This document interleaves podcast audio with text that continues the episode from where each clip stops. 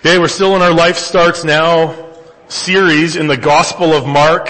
Are you guys still tracking with the Gospel of Mark? We've been in Mark for a long time now. Still with us?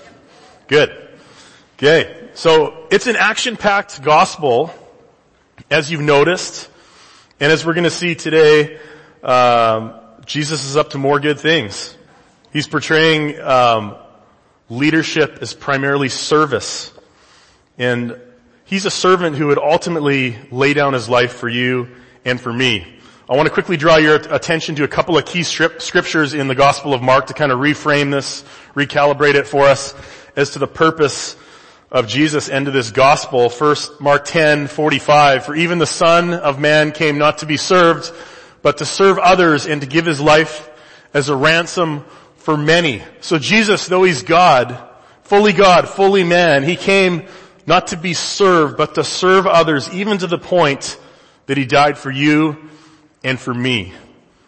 That should give us an incredible sense of security and empowerment as we live for him. Secondly, back to the first chapter, with respect to the purpose, says this, uh, Jesus went into Galilee when he preached God's word, his good news, and said, the time promised by God has come at last, he announced. The kingdom of God is near. Repent of your sins and believe the good news. So it's this, it's this message, it's this encouragement to tangibly make a decision, to turn away from your sins, to turn away from the things that are holding you down, the things that are ruining your lives, the things that enforce you being your own God, to turn away from those things to repent and turn to Jesus and believe the good news, the gospel. It's good news, uh, as Christy said, for, for going to heaven, to being with Jesus, but it's also good news now, as Jameson shared with us.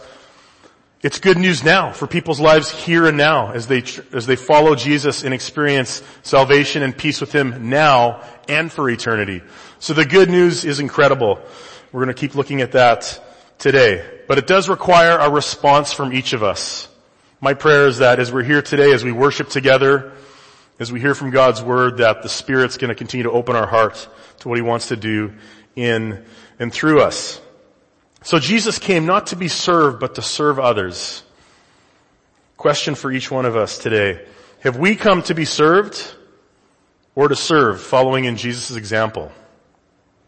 I want you to think about the concepts of prominence and significance. Maybe synonymous, but there might be a little bit of a difference there. Prominence versus significance. Where do you find your true significance in life?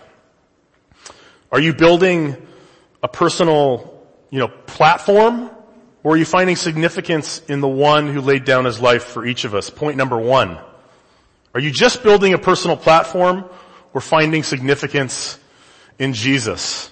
I'm not against kind of building up your resume, setting yourself apart, pursuing your goals, trying to get into the school that you want to get into, attaining the, the job or the career that you want. Those are all good things. But at the end of the day, are you, is it about you and lifting yourself up and your own little kingdom and your platform? Or is it about Jesus? For all the flack that Tim Tebow got back in the day, there was no question as to where the glory was going to, right? When he scored all those incredibly awkward running touchdowns, leading his team to all those crazy victories. I mean, we knew where he was giving the glory, right? As much as he took criticism. So I'm all for doing the best that you can and pursuing goals. But as we look to the example of Jesus, are we here to, to be served or to serve others? Are we, are we taking the glory or does God get the glory as you pursue your goals, build your company? It's about God's kingdom, not our kingdom. Obviously we're, we're encouraged to celebrate our uniqueness, set ourselves apart in some special way, celebrate the wins. I think that can all be uh, helpful. I was thinking about this this week as I was driving around Fresno looking at bumper, bumper stickers on cars. I'm not a big fan of bumper stickers. Well, let me put it this way. I like to look at them and read them and kind of laugh at them, maybe even mock people for having them on their car, but but I don't, I don't, I would never put them on my car. So it's kind of a love dislike thing. I like them, but I would never really put them on my car. One of my kids last week, we went out to lunch and they saw somebody's car was just plastered with stickers. Some of them were bumper stickers, but it was just Like every kind of sticker you can think about for every place their family went on vacation, to their favorite burger joint, to whatever, mixed in with some theological messages, some political messages, some controversial messages, and one of my kids just thought, oh, that's the greatest thing. I said, no, we are never putting stickers on our, never putting stickers on our car. That said, as I was thinking about this message this week, I saw a lot of bumper stickers, and I want to show you a couple just in the, just in the spirit of humor, okay? Um, here, oh, there it is. Okay, first of all, kudos to teachers, educators, administrators, parents, and kids pursuing education. Stuff like this is great, okay? I've been to those honor roll ceremonies at my kids' elementary school. It's great. It's to be celebrated. Um, but it's also a little bit humorous. You see these around on cars, right? My child is an honor roll student at whatever school. Um, it's meant to kind of elevate, celebrate. That's fine. Here's a couple other bumper stickers I came across. My kid skateboards better than your honor student. My kid skateboards better than your honor student. I suppose that's cool if that leads to like being a professional skateboarder. You're going to be in the X Games. It doesn't matter if you go to college or not then. Um, next one. My child made parole. Another really positive step towards contributing to society. That's to be celebrated too. Finally, I kind of like this one. Proud parents of a child whose self-esteem doesn't depend on minor scholastic achievements being displayed on a car bumper. Okay, so again, no, no offense. If you have the My Child is an Honor Roll on your car, that's great. Like I said, the honor roll is a good thing. Um, but we're encouraged to kind of set ourselves up and celebrate our own uh, prominence. But we don't need to build our own kingdom, our own earthly kingdoms. What we need to do is align ourselves with Jesus' kingdom building. Let's build into that instead.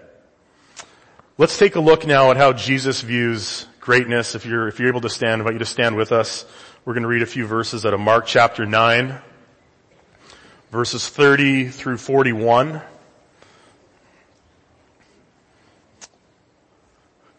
If you have a red Bible, that's eight, page 838. Let's begin in verse 30, going through verse 41. Leaving that region, they traveled through Galilee. Jesus didn't want anyone to know he was there, for he wanted to spend more time with his disciples and teach them. He said to them, the son of man is going to be betrayed into the hands of his enemies. He will be killed, but three days later he will rise from the dead.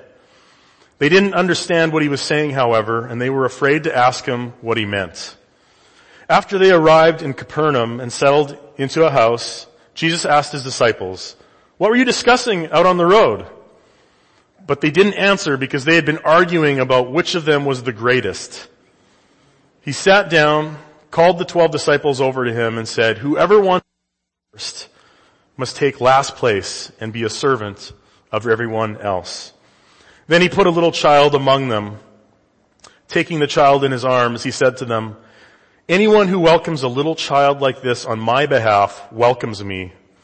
And anyone who welcomes me welcomes not only me, but also my Father who sent me. John said to Jesus, teacher, we saw someone using your name to cast out demons, but we told him to stop because he wasn't in our group. Don't stop him, Jesus said. No one who performs a miracle in my name will soon be able to speak evil of me. Anyone who is not against us is for us. And if anyone even gives you, gives you even a cup of water because you belong to the Messiah, I tell you the truth, that person will surely be rewarded. Please have a seat. So Jesus speaks to his death and resurrection, what makes a person great in the sight of God, childlike qualities with respect to faith, and even rewards.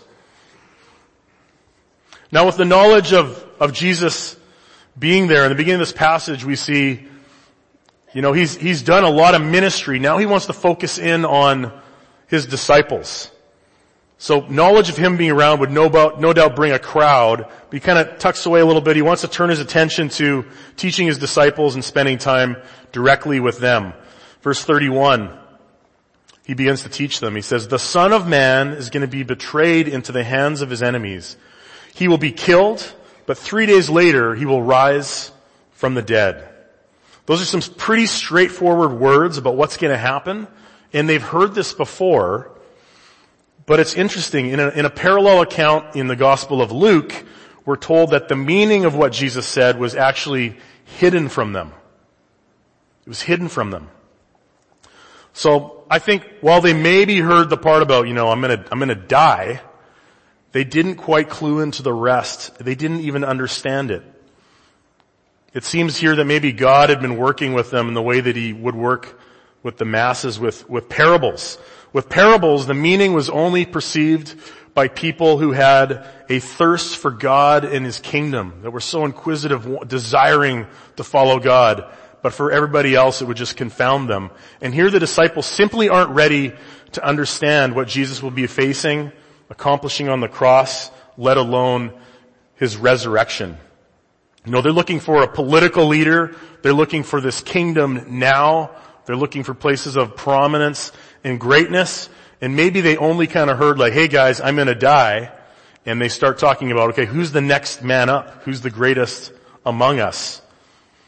So even with this assurance from Jesus, when he says three days later, he will rise from the dead, they were blinded to that.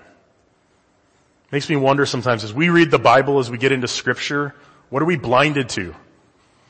What are we just not ready to hear or to understand or to comprehend? That's why it's great to read the Bible in community. We're doing that now in some respects. If you join a connection group, a Bible study, an R&R group, you get the chance to chew on scripture in community and let the Spirit work through the group as well. So, that's a value for people that call themselves Anabaptists, a high view of the Bible as interpreted in, in community. So I want to encourage you to get connected and study the Bible with others.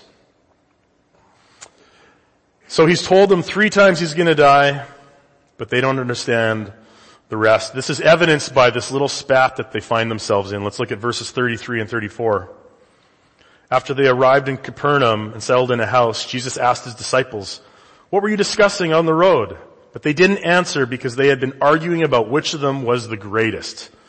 Little clue there, a little bit of human nature coming out as the, as the disciples argue which of them would be the, the next best leader, or somehow Jesus did come back, you know, who would be the next right hand person, arguing about prominence.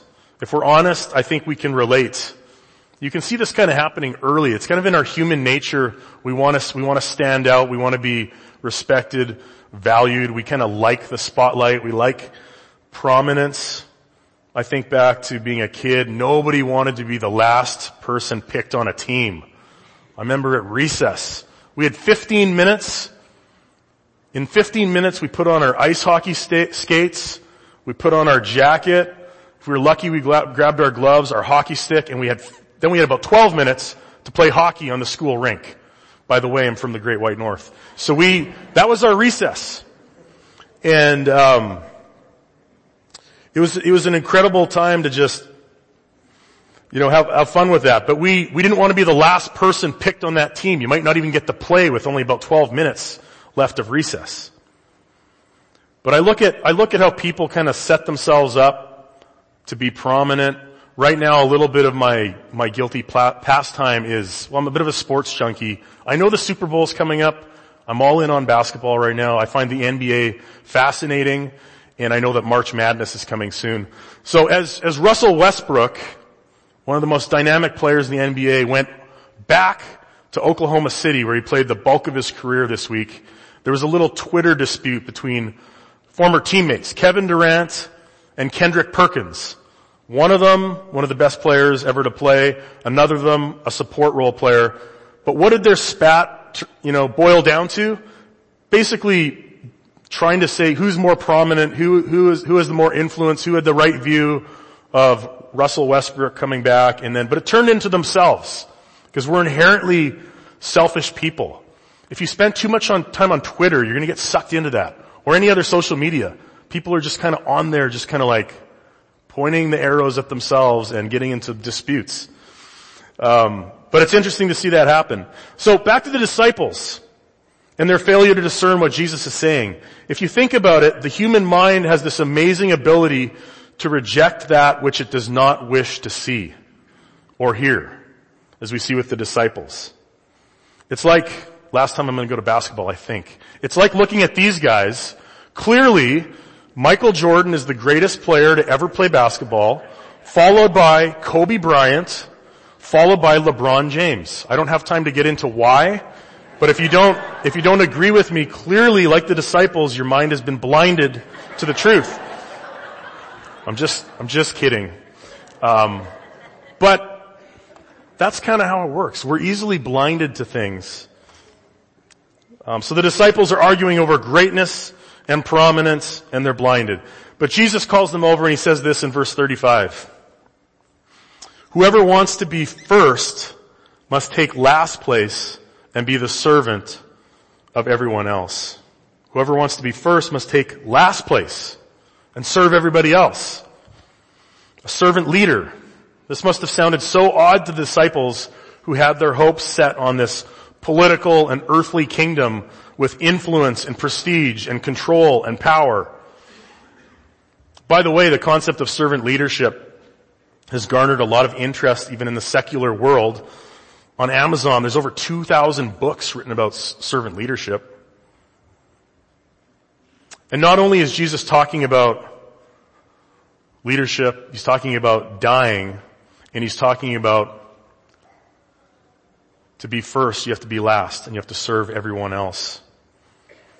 So the disciples are kind of left grasping for prominence and they don't understand the godly significance of all this.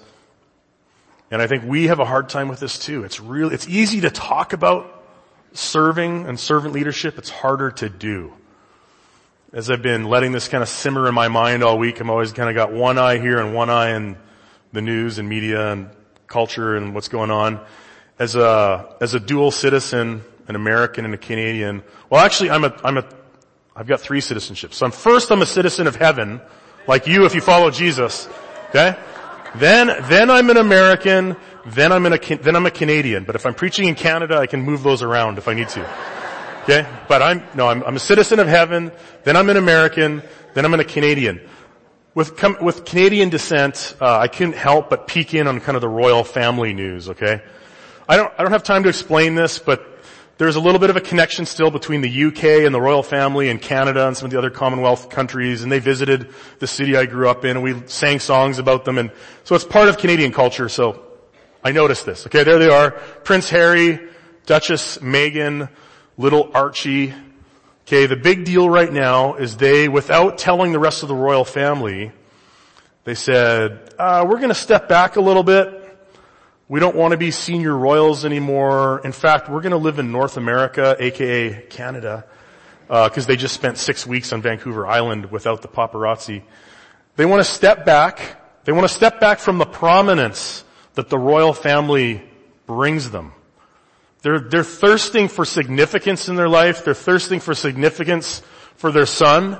But apart from the prominence of the monarchy, and you understand that the UK also has a prime minister and a parliament and so it's not really on the royal family to lead the country.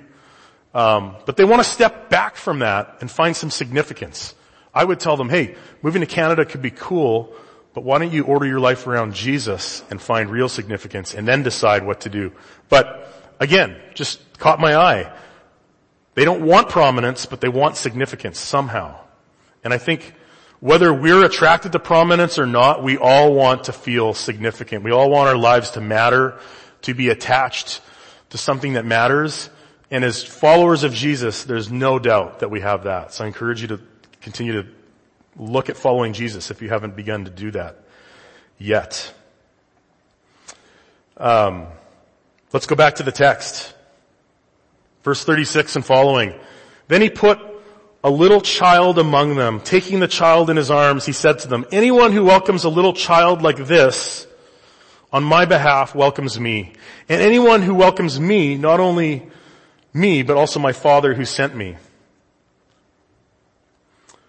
So Jesus further explains greatness by talking about the posture of a child.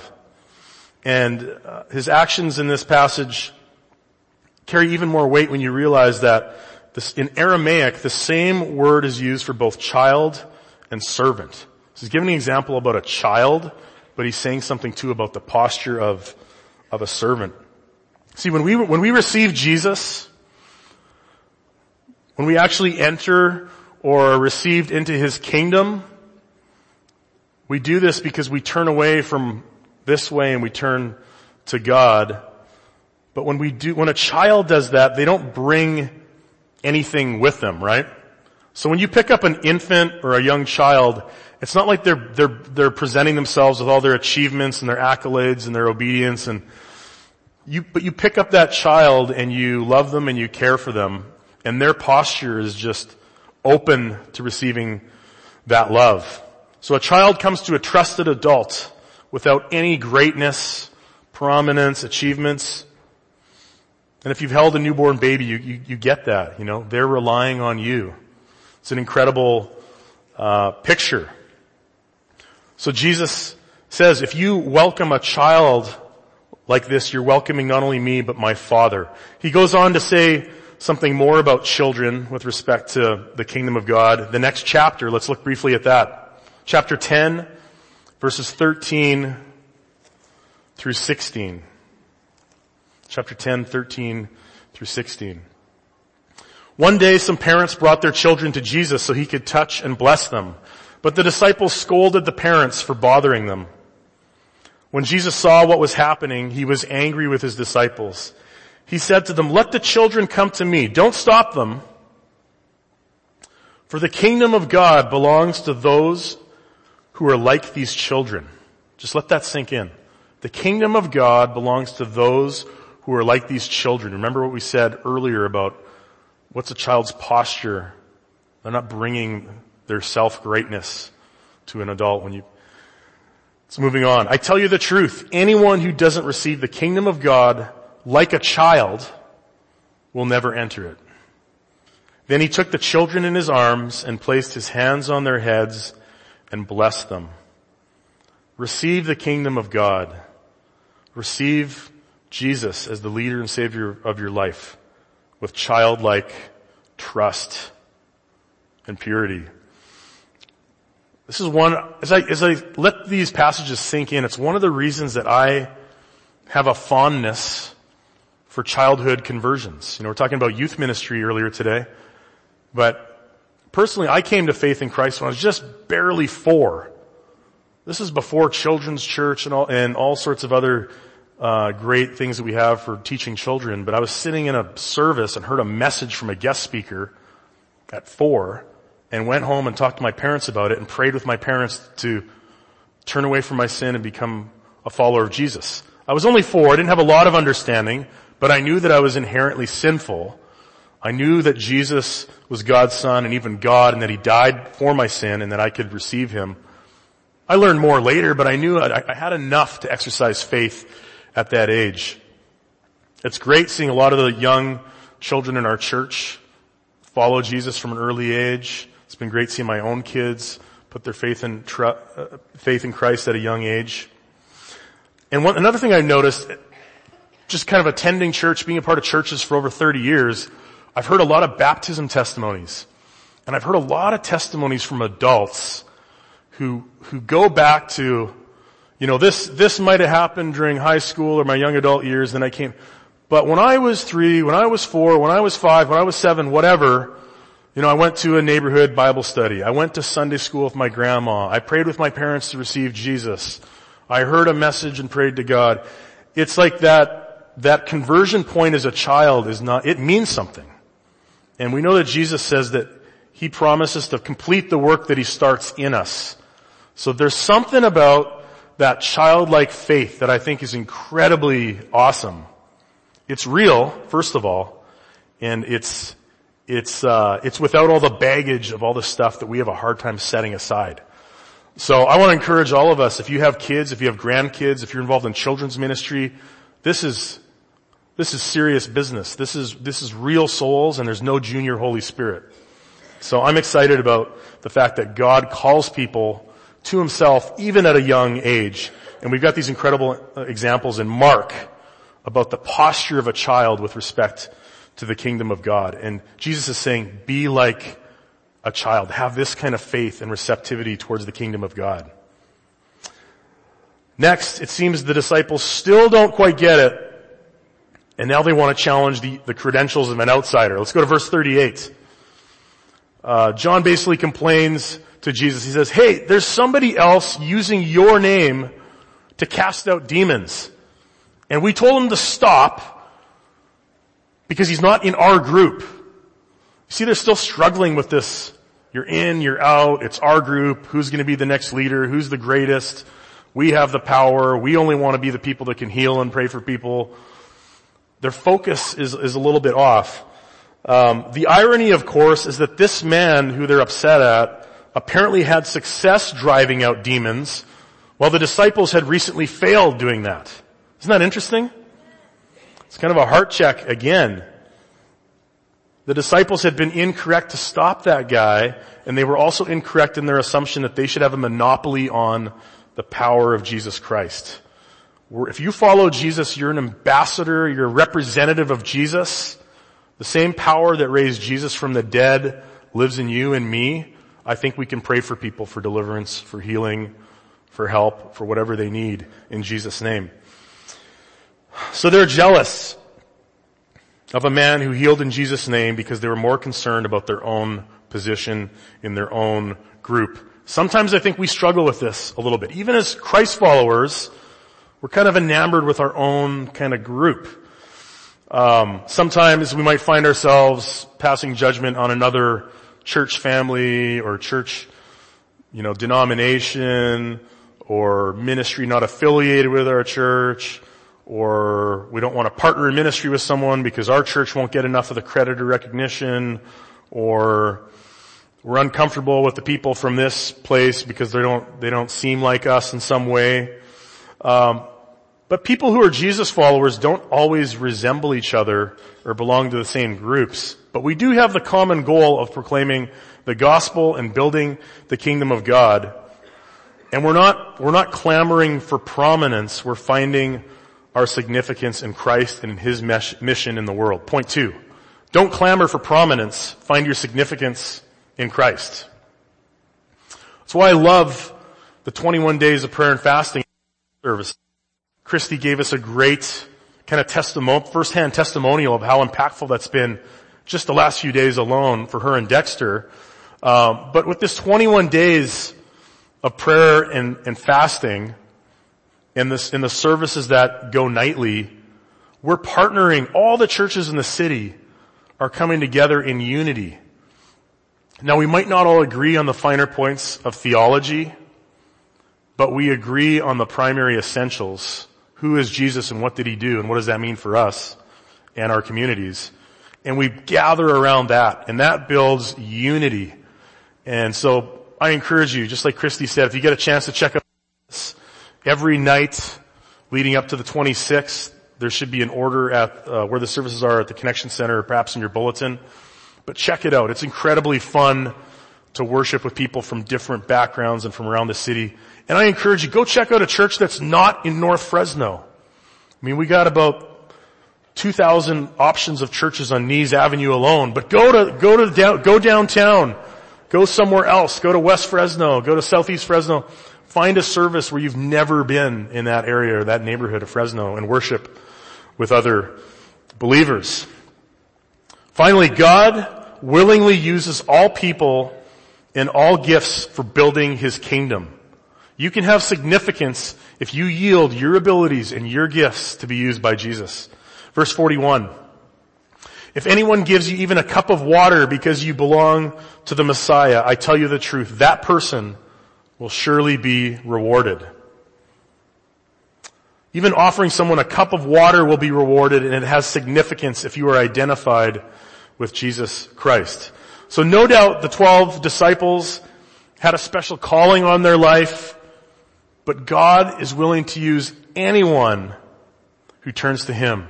And He'll use even the most humble gift to build His kingdom. Again, one of the ways I believe that you can get your gifts kind of activated and using them. But by the way, it's kind of miserable to be a Christian and not to be using your gift or gifts. It really is. It's frustrating. It's miserable. One of the ways you can test this out is to, is to volunteer to serve, kind of just serve in this area, this area, this area, this area. We have on-ramps for that usually every fall. Um, but you can talk to any of the staff at any time if you're interested in serving in a certain area. That's kind of a good trial and error method. An even better thing to do is to go talk to people close to you and, and ask them, hey, how do you see God gifting me for ministry? And listen to what those people say. Of course, you can do an online assessment. That's helpful. Put all that together and you should have a little bit more clarity on, on your gifts and how those can be used. But nothing beats getting in a group of people where naturally who God created you to be kind of comes, comes out. Um, in a connection group, someone might be leading the discussion, someone else might be jump in to help facilitate, but different people are sharing. Then there's prayer requests and people want to pray for each other. There's things happening with kids, with food, with the place that you're meeting at. There's a whole, there's maybe crisis points, there's communication throughout the week. It's a great thing to get into a, a connection group, a class, a Bible study, something where you can have a sense of community, where you can be in relationship with each other, growing in your relationship with God. And that's where your gifts kind of get tested out. I really feel like a lot of clarity came to me just by being in small groups for a long, long time. Even some of the most uncomfortable, not fun small groups can be beneficial to your spiritual growth. So go for it. It's going to be great. We got sign-ups at the back um, after the service if you want to check out what groups that we have available. I want to invite the rest of the worship team forward as well. Friends, we're not here to do religion or to seek self-importance or self-prominence. We're here to encounter Jesus and to help other people encounter Jesus and to become like Him, servants of all for the good of the kingdom. English pastor and theologian John Stott said this about being a servant who leads. The authority by which the Christian leader leads is not power, but love. Not force, but example. Not coercion, but reasoned persuasion. Leaders have power, but power is only safe in the hands of those who humble themselves to serve. So if you want to lead, if you want to lead with influence, attach yourself to Jesus and His mission and serve. Begin to serve in whatever way God puts in front of you. Final point, are you willing to take last place and be a servant of others? This is how you find your significance with respect to the body of Christ and you that empowerment. Perhaps you're sitting here today and you're thinking of someone you want to encourage. You see gifts in someone. You see someone and having incredible abilities to serve and bless others, but they're on the sidelines. Go talk to them, encourage them today to get involved in building Christ's kingdom. Maybe you're thirsting for community and encouragement and you're lonely or you haven't been using your spiritual gifts and you're frustrated, get involved in a connect, in a connection group. Join a ministry team to serve. Knock on your neighbor's door and have a conversation. Begin to understand the needs around you and step in. And maybe as you've listened today, you want to take that step of following Jesus. You don't want to build your own kingdom and platform and set yourself up as your savior and everybody else's, but you want to turn away from the things that you know are wrong, the way that the things that you did, that God didn't create you to do, and turn to Jesus and experience peace and eternal life now and forever, and a life of purpose, serving in God's kingdom. I invite you to, to come to the side. If you have any prayer concerns at the conclusion of the service, we'll have our prayer team available again.